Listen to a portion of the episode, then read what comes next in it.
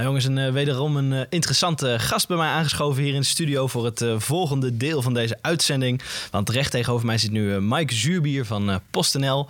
En ja, Mike, ik kan jou natuurlijk het beste zelf vragen. Wie ben jij en wat doe jij precies? Ik ben commercieel verantwoordelijk voor ons food fulfillment bedrijf bij PostNL.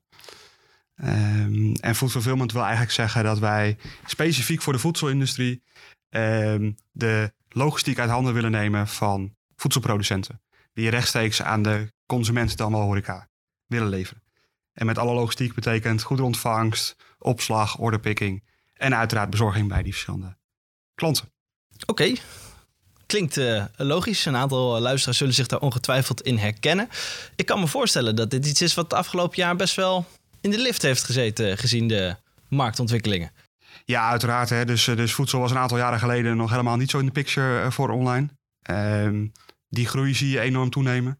Maar uiteraard ook het afgelopen jaar door corona uh, en de mensen die veel meer uh, voedsel ook online zagen bestellen. Überhaupt veel meer online zagen bestellen.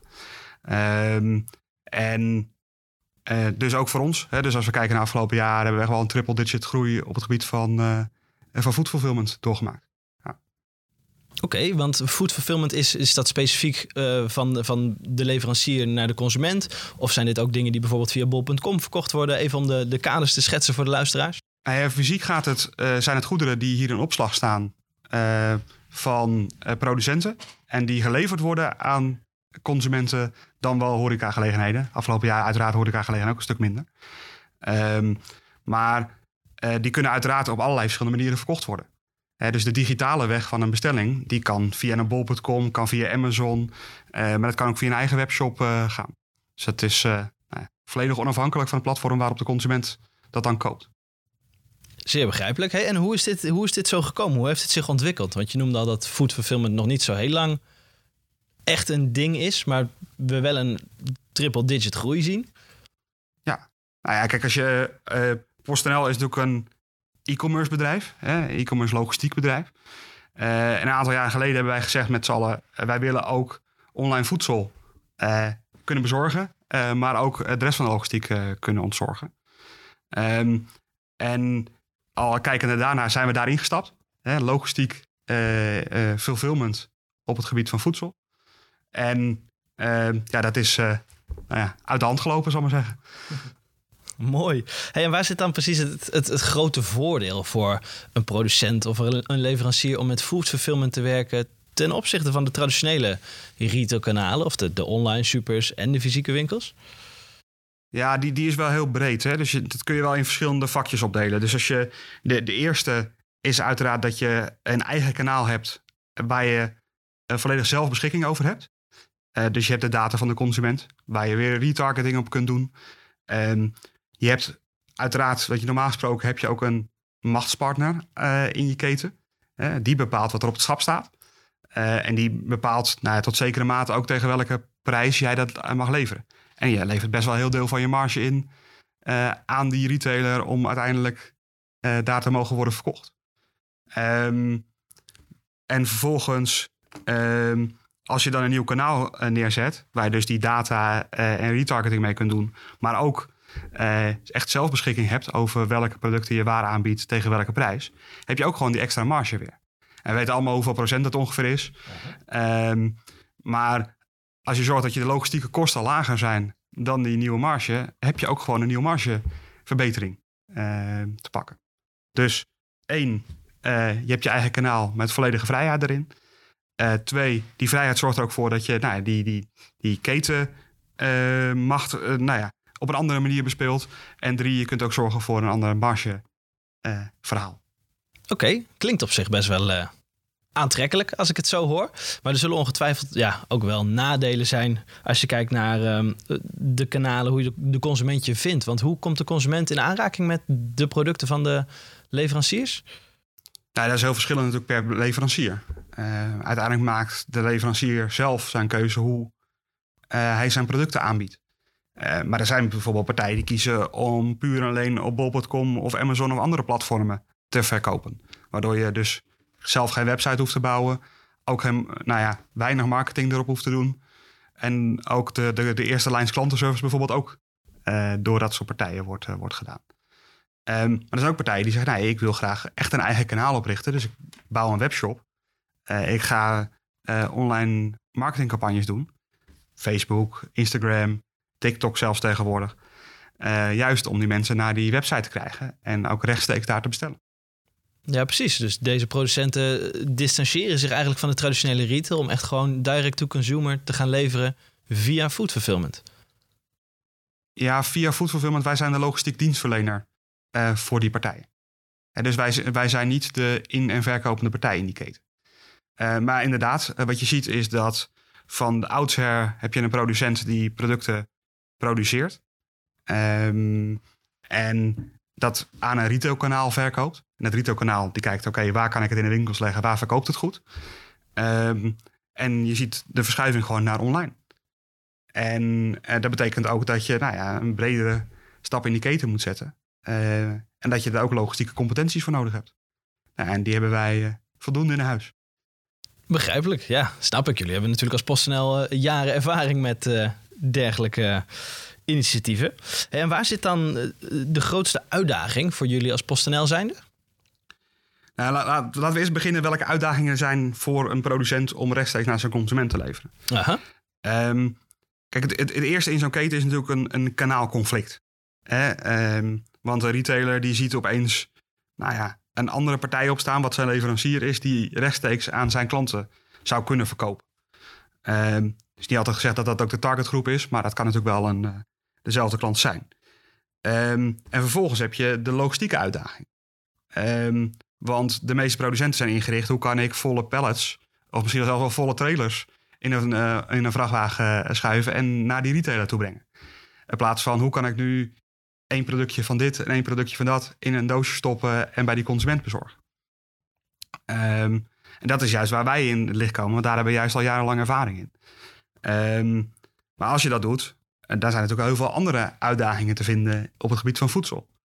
Uh, want als je kijkt naar general e-commerce fulfillment, hè, dus, uh, dus partijen die uh, SD-kaartjes, onderbroeken en dat soort zaken in, in doosjes of zakjes stoppen. Ja, die zijn bijvoorbeeld niet SCAL gecertificeerd. Die mogen geen biologische producten hanteren. Wij zijn het inmiddels wel. Um, hoe ga je om met producten die gekoeld of gevroren opslagen en bezorgd moeten worden? Nou, die competenties hebben we inmiddels ook ontwikkeld. Uh, juist om ook die volledige keten te kunnen ontzorgen. Um, en uh, misschien wel als laatste uitdaging die je natuurlijk uiteraard met z'n allen hebt is hoe kan ik nou van dat stukje marge, wat normaal gesproken die retailer nodig heeft om zijn diensten te kunnen leveren, um, de, de, en de logistiek doen en het online doen. En onderaan de streep ook nog iets overhouden voor jou als producent. Um, nou, en daar hebben we natuurlijk ook wel slimme op, uh, oplossingen voor. En ook wel visies voor voor de toekomst. Oké, okay. een mooi, mooi kijkje in, in waar die uitdagingen liggen. Want zitten er wat dat betreft veel verschillen tussen de branches? Is food heel anders dan e-fulfillment voor nou ja, kleinere producten of bijvoorbeeld de do-it-zelf-markt waar je het hebt over grotere producten, de, de, zwaardere producten? Ja, uiteraard is die heel anders. En een, uh, voedsel heeft een THC, uh, terwijl ik me dat slecht kan voorstellen op een hamer. Uh, je hebt gewoon dingen die anders zijn. Ehm, ik heb het net al gehad over koel en vries, over skal, maar ook over THT, waardoor je veel sneller omloopsnelheid in je producten wil hebben. Om te zorgen dat ook, een, ook al is het een langer houdbaar product, toch een vers product levert aan die consument. Dus dat is anders. Um, en vervolgens is het ook weer anders dan algemeen fulfillment. Want een fles wijn moet je bijvoorbeeld heel anders verpakken dan een onderbroek. Dus daar, ook daarin zitten weer, weer uitdagingen die je mee moet nemen. Ja, precies. Want ontzorgen jullie dan ook in dat verpakken? Denken jullie mee in hoe verpak je het desbetreffende product dusdanig dat het... Nou... Zeker. Ja, wie weet beter waar het tegen moet beschermen dan degene die het in het logistiek in handen heeft. Dus, dus daar hebben we zeker uh, nou, collega's voor die echt wel specialist zijn in, in het verpakken van producten. Toch weer een mooi stukje ontzorgen. Nee, dus wij kunnen echt volledig ontzorgen op het gebied van, van logistiek. En daar hoort uiteraard ook het verpakken en verpakking bij. Oké, mooi. Hey, en als we dan kijken naar, naar de invloed op de markt, zien we al echt, echt grote verschuivingen in bepaalde productcategorieën of in, in nou, de totale branche als gevolg van deze food fulfillment? Nou, kijk, food fulfillment is uh, een enabler voor de markt überhaupt om, om zaken te doen. Hè. Ik vertelde net wat voor uitdaging je hebt als producent om rechtstreeks naar de consument, dan wel de horecagelegenheid kunnen leveren. Ehm, en wat je aan de andere kant ziet, is dat de online voedselmarkt nou, best wel heel erg snel aan het groeien is de afgelopen jaren. Eh, een jaar of vijf, zes geleden was het bijna nul. Eh, 0 procent. En ik ken de letterlijke percentage niet die het op dit moment is, maar die is vele malen hoger. Eh, maar er is nog heel veel groeipotentieel. Eh want een merendeel van de boodschappen worden nog steeds in fysieke winkels gedaan. En de verwacht, ja, daar zijn de meningen natuurlijk over verdeeld. Maar de verwachting is dat dat toch zal blijven. Ondanks dat veel eh, online ook nog wel groei zal doormaken. Iets wat wel nog door me heen gaat nu is, is hoe duurzaam is dit? Want als alle consumenten al hun individuele producten los gaan bestellen... moet je natuurlijk twintig keer op en neer rijden... ten opzichte van de online supermarkt die met één kratje één keer op en neer rijdt... voor dezelfde producten. Ik, ik- ben het daar niet helemaal mee eens. Ehm, kijk, we hebben eh, eh, misschien even twee dingen opknippen. Je hebt het over bestellen van individuele producten. Daar wil ik wel iets over zeggen. En twee, het bezorgen eh, met twintig keer heen en weer rijden. Ehm, namelijk, één is, wij hebben juist de visie dat als wij hier op een gegeven moment van al die verschillende producenten de producten op voorraad hebben staan. En jij bestelt misschien wel bij al die verschillende producenten eh, verschillende producten dan is het natuurlijk super logisch als we daar ook een schil overheen gaan leggen met elkaar, waarmee je dat misschien wel in één doosje kunt stoppen om het naar de consument te bezorgen. Wat uiteindelijk gewoon logistieke kostenverlaging betekent en dus eh margeverhogend betekent met elkaar. Eh, twee, als je kijkt naar die twintig keer heen en weer rijden, zoals jij dat noemt, ja, ik zie dat juist heel anders. Wij komen al in elke straat eh, met nou ja, steeds meer elektrisch vervoer wat wij, wat wij gebruiken. Wij komen al eh, met je pakketje van bol.com eh, of, of andere partijen eh, dat pakketje bezorgen. En eh, kunnen dan ook meteen dat pakketje met je boodschappen meenemen. Eh, of we komen al bij je buren en nemen dat pakketje met boodschappen mee. In plaats van dat we specifiek jouw straat in rijden met puur en alleen maar boodschappen. Dus dat is twee qua duurzaam. En misschien nog wel een derde als toevoeging qua duurzaamheid. Is dat ik ook juist kansen zie in ons brievennetwerk. Dus wij bezorgen elke dag nog vele miljoenen poststukken. Eh, bijna alleen maar op de fiets. Ehm, en juist ook daarin heb je en een hele eh, relatief goedkope oplossing om te bezorgen en een hele duurzame oplossing om te bezorgen. Ehm, en juist die combinatie kan juist weer een winstgevend product worden voor, eh voor food online. Maar Mark, even ter opheldering dan voor de luisteraars. Jullie doen aan de voorkant niet dit soort dingen op efficiëntie, maar aan de achterkant wel. Ja, uiteraard. We zijn eh, continu aan het kijken hoe we dingen aan de achterkant slimmer kunnen doen. Dus je kunt je voorstellen dat wij voor heel veel verschillende eh, producenten en aanmerken eh, werken. En eh, dat op het moment dat je als consument eh, zowel een product van aanmerk eh, eh, 1 en van aanmerk 2 en van producent 3 bestelt, dat je dat uiteraard in één doosje zou kunnen verpakken. Daar zijn we wel continu mee bezig. En daarnaast is het zo eh, dat het natuurlijk zo is dat we toch al in die straat rijden met het pakketje van de blokkers, de bol.coms van deze wereld. En juist in diezelfde straat, of misschien zelfs wel op hetzelfde adres, nog een pakketje kunnen afgeven. En dat maakt het nog een keer nog een stap duurzamer. Ehm, dus ja, die combinatie. Dus enerzijds nog meer in één pakketje stoppen. En twee, in hetzelfde busje wat toch al in de straat rijdt, nog een pakketje extra toevoegen. Precies. Kort samengevat, operational excellence. Absoluut. Maar als ik dan goed luister naar jouw verhaal, wordt het eigenlijk duurzamer en efficiënter hoe meer partijen dit gaan doen. Omdat je dan dingen kunt samenpakken, eventueel zelfs samen kunt verpakken, maar je daardoor ook met je busjes al in die straten bent. En dus niet extra hoeft te rijden om een consument een bepaald product te bezorgen. Dat klopt. Hè. Hoe meer pakketjes wij mo- mogen bezorgen, hoe efficiënter dat wordt op een gegeven moment. Eh, maar je moet je voorstellen, we bezorgen natuurlijk ook al... Nou ja, eh, afgelopen kwartaal eh, hebben we naar buiten gebracht... dat we 1,7 miljoen pakketjes op een dag bezorgen. Nou, als je weet dat we 5 tot 6 miljoen huishoudens hebben in Nederland... weet je ook eh, dat we in elke straat al heel veel stops hebben. Ehm, dus ja, het wordt nog efficiënter als je op datzelfde adres nog een pakketje kunt bezorgen. Ehm, maar het wordt en het is niet nu onduurzaam omdat we eh, dat niet hebben. Eh, Mike, ik, hoor je ook zeggen brieven. Hoe, hoe hangt dat precies samen met de foodbranche? Nou ja, bij brieven denken heel veel mensen aan het envelopje met de factuur of de, de bankafschrift, wat je nou, vroeger kreeg of misschien nog steeds wel krijgt. Ehm, en eh, de brievenbezorging is veel breder. En we hebben ook het product brievenbuspakketje. Dat is een pakketje die is 38 bij 26 centimeter eh, bij 3,2 centimeter dik. daar past best veel in. Uh, moet je denken aan producten als kaas die door de brievenbus worden bezorgd. Wijn, olijfolie, uh, granola, kruiden. Nou ja, echt zover je het niet kunt, kunt bedenken. Dat past allemaal in dat nou ja, relatief kleine pakketje in de tas van de postbezorger erbij. Um, dus ja, daar zijn echt enorme kansen. Eén, qua duurzaamheid, want het wordt door de postbezorger de fiets bezorgd. En twee, eh, qua kosten. Want dat is uiteraard een stuk goedkoper dan dat je dat als pakketje doet. Ja, gaaf joh. Ik had er helemaal niet bij stilgestaan dat op die manier ook eh, FMCG-producten bij de consument bezorgd werden. Nee, we doen het elke dag. Vele malen per dag. Nee, precies. Door jullie schaalgrootte is dit gewoon al best wel een heel erg duurzaam model. Ja, dat ben ik wel van mening. En uiteraard hebben we ook nog ambitieuze doelstellingen op het gebied van verduurzaming als bedrijf. Want eh, om daar wat dieper op in te gaan, de verduurzaming, maar überhaupt de toekomst. Hoe, uh, hoe zie je dat voor je vanuit jouw rol als uh, food fulfillment? Als je, als je het hebt over duurzaamheid, hè, daar hebben we als PostNL zeker in de bezorging heel veel ambitieuze doelen gesteld. Dus 25 binnensteden, last mile, emissievrij bezorgen in 2025. Nou, dan heb je het echt over serieuze, serieuze doelen. Um, en aan de andere kant uh, heb je het over voedsel en wat is daar onze toekomstbeeld. Um, nou, ik heb je net al een doorkijkje gegeven naar, oké, als nu zo ontzettend veel producenten met heel veel producten online gaan komen, dan kun je uiteraard uh, weer een stap zetten in de verduurzaming daarvan. Um, aan de andere kant zie je dat heel veel producenten nu nog kleine stapjes aan het zetten zijn op het gebied van direct-to-consumer, direct-to-market leveringen. Um, en dat gaat uiteraard alleen maar versnellen. Um, want de partijen die ik spreek, de partijen die wij, waar wij het fulfillment voor doen, uh, die zijn bijna allemaal alleen maar succesvol op deze manier. Uh, omdat het vanuit de consument gewild is.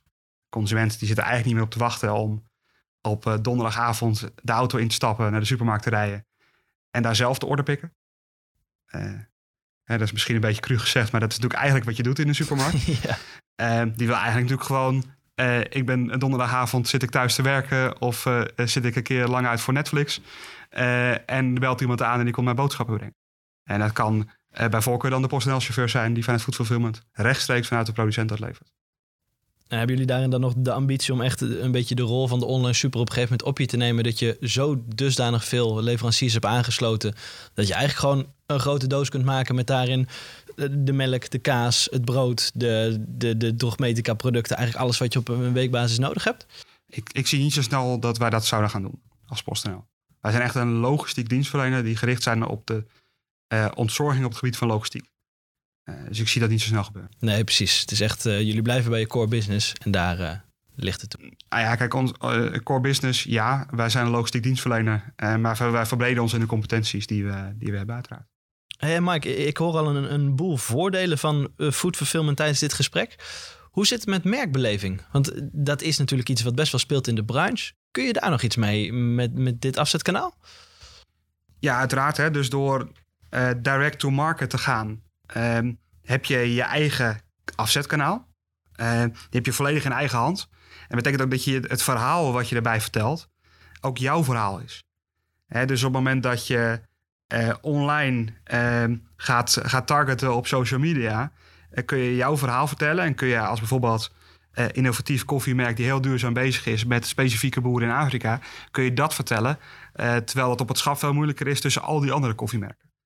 Um, dus um, je kunt vervolgens ook die merken of die mensen rechtstreeks naar jouw merk krijgen, rechtstreeks op jouw kanaal krijgen, op jouw webshop krijgen. Um, en misschien daarnaast nog wel Um, je bent ook niet meer afhankelijk van uh, listing, worpmomenten, uh, schapruimtes. Uh, want jij gaat namelijk over wat je list. Jij gaat erover wat jij verkoopt. en niet meer een andere partij. Dus dat zijn, nou ja, heb je het echt wel over voordelen voor een, voor een eigen direct-to-market kanaal. Oké, ontzettend interessant. Mooie inzichten in, in deze wereld van food fulfillment. En, en voor de luisteraars, jullie zijn natuurlijk uh, onderweg momenteel. Dus zou ik jullie willen meegeven van, god, bespreek eens met elkaar welke rol of welke invloed gaat food fulfillment hebben op jouw business? Zowel in de food als in de non-food. Hoe gaat dit, of uh, hoe rendabel zou dit zijn om op jouw branche toe te passen? En voor de jongens uit de retail, bedenk eens welke bedreigingen dit met zich meebrengt. Of wellicht kansen om samen te gaan werken binnen deze keten en, en ook dit kanaal daarbij te betrekken. Want zoals Michael aangeeft, het is een groeiende markt. En uh, nou, we zitten hier op het kantoor. Ik mag geen namen noemen. Maar ik zie hier toch wel een, uh, een, een, mooie berg met uh, producten van onder andere een aantal grote aanmerken. Dus dit lijkt toch iets wat zeker toekomstperspectief heeft. Dus ga eens met elkaar na welke rol dit gaat spelen. En nou ja, welke invloed dit kan hebben op jouw bedrijf of business.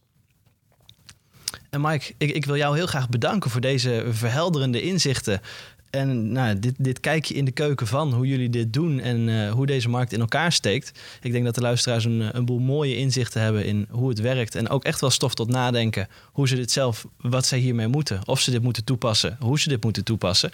En mogen ze jou benaderen, mochten ze aanvullende vragen hebben of iets willen weten over food? Uiteraard. Uiteraard. Dank uh, dat jullie uh, de tijd hebben genomen naar mij te luisteren. Ik hoop dat jullie inderdaad wat, inzicht heb kunnen geven. Uh, maar ik kan me heel goed voorstellen dat er partijen zijn die uh, nu in de auto zitten. Uh, en toch wel eens wat verder zouden willen weten. Oké, hoe, uh, hoe zou dat werken? heel graag nou ja, word ik daarvoor benaderd. Nou jongens, mooie nieuwe inzichten over food fulfillment vanuit PostNL. Denk daar eens over na. En fijn dat ze hier eventjes hebben willen, willen aanschuiven vandaag. Maar ondertussen is Mario weer bij me aangeschoven. Want op de routekaart zie ik dat jullie zo langs uh, het plaatsje Elburg komen. En Elburg uh, nou, is niet meer zo bijzonder voor Focus Plaza. Wel in onze geschiedenis. Maar uh, nou Mario, kun je eens vertellen waarom Elburg zo'n bijzonder plekje heeft in ons geschiedenisboekje. Ja, we komen niet, uh, niet alleen langs Elburg, maar we gaan er ook daadwerkelijk stoppen. Uh, het is een, een prachtig vissersplaatsje, vissersdorpje. Uh, en eigenlijk twintig jaar geleden ben ik, uh, ben ik daar begonnen vanuit de ruimte, zeg maar, boven ons hoofdkantoor. Dat klinkt heftig, maar het was een heel erg leuk pandje. Daar gaan jullie ook naar op zoek. Dus dat, dat wordt nog een uitdaging. Het dat ik ergens, uh, ergens daar verstopt zit. Dus dat, uh, dat moeten de mensen mij even gaan zoeken. Weet je niet hoe ik eruit zie? Ga dan vooral even op de site van Focus Plaza kijken, zodat je er een beeld bij hebt. En um, ja, Elburg is een vissersdorpje. Dus ja, wat moet je in een vissersdorpje? Vis eten. Dus de bedoeling is ook dat jullie even op zoek gaan naar, uh, naar de viszaak zoals die beschreven staat in, in het roodboek. En ik heb mij laten vertellen dat de richting Jumbo de route moet zijn om uiteindelijk uh, langs de oude plek waar Focus Plaza vroeger gesitueerd heeft gezeten uh, te komen en het visje kunnen nuttigen. Dus geniet naast um, dat wat je ziet in, in Elburg. Het is gewoon een heel erg leuk stadje. Vol met, met leuke pandjes en ook een leuke oude bakkerij waar je even naar binnen kunt, kunt wandelen. En wellicht collega's onderweg tegenkomt om eens even bij te kletsen. Maak er een mooie stop van en, uh, en geniet uh, van het oude Elburg. Kijk, klinkt goed. Een mooie opdracht. Een visje halen en een fotootje maken van het oude pand. Kijk maar even goed in het roodboek. Maar ondertussen zag ik net mijn, mijn telefoon oplichten tijdens dit gesprek. Ja. En nou ja, ik kon hem natuurlijk niet opnemen, want we waren in gesprek. Maar deze persoon heeft wel mijn voicemail ingesproken. Dus oh. ik stel voor dat we eens eventjes uh, luisteren wat hij of zij te vertellen heeft. En nou, we horen het wel. Ik ben benieuwd. You have one new message. Wat een leuke en informatieve podcast was dat. Ik ben Wijnand eh, Jonge, directeur van Thuiswinkel.org. En hier komt mijn stelling. Er werd net al gesproken over het toekomstperspectief van direct to market, direct to consumer of direct to business. Mijn stelling gaat hierop door en luidt als volgt. Nederlandse consumenten en bedrijven zitten helemaal niet te wachten op online direct-to-market, direct-to-consumer of direct-to-business fast-moving consumer goods leveringen. Of toch? Ik ben super benieuwd naar jullie mening. Today is gonna be the day that they're gonna throw it back to you. By now you should have somehow realized what you do. I don't believe that anybody feels the way I do about you now.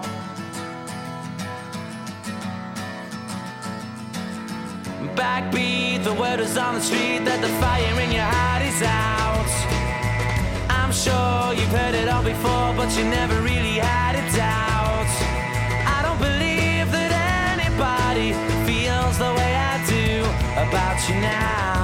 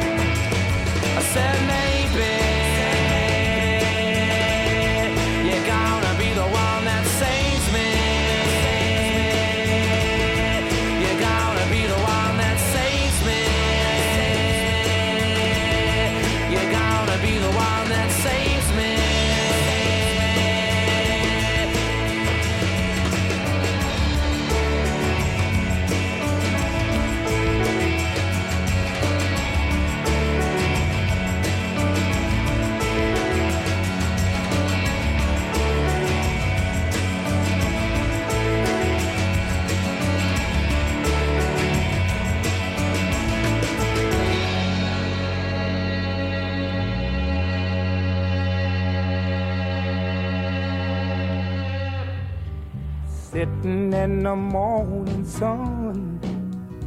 I'll be sitting when the evening comes. Watching the ships roll in. And then I'll watch them roll away again. Yeah. I'm sitting on the dock of the bay. Watching the tide roll away. Sitting on the dock of the bay, wasting time. I left my home in Georgia, headed for the Frisco Bay. Cause I've had nothing to live for, and look like nothing's gonna come my way. So I'm just gonna sit on the dock of the bay, watching the tide roll away. Ooh, I'm sitting on the dock of the bay, wasting time. Look like nothing's gonna change. Everything still remains the same.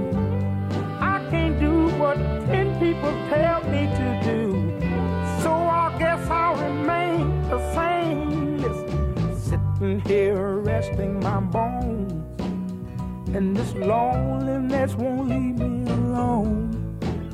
Listen, 2,000 miles I roam just to make this dock my home. Now I'm just gonna sit at the dock of a bay, watching the tide roll away. Ooh, sitting on the dock of a bay, wasting time.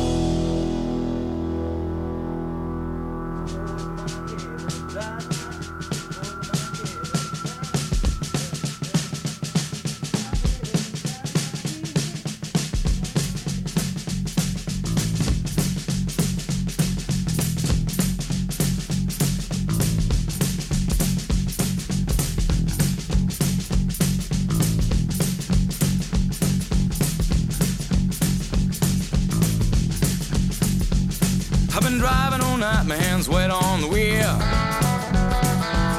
There's a voice in my head that drives me.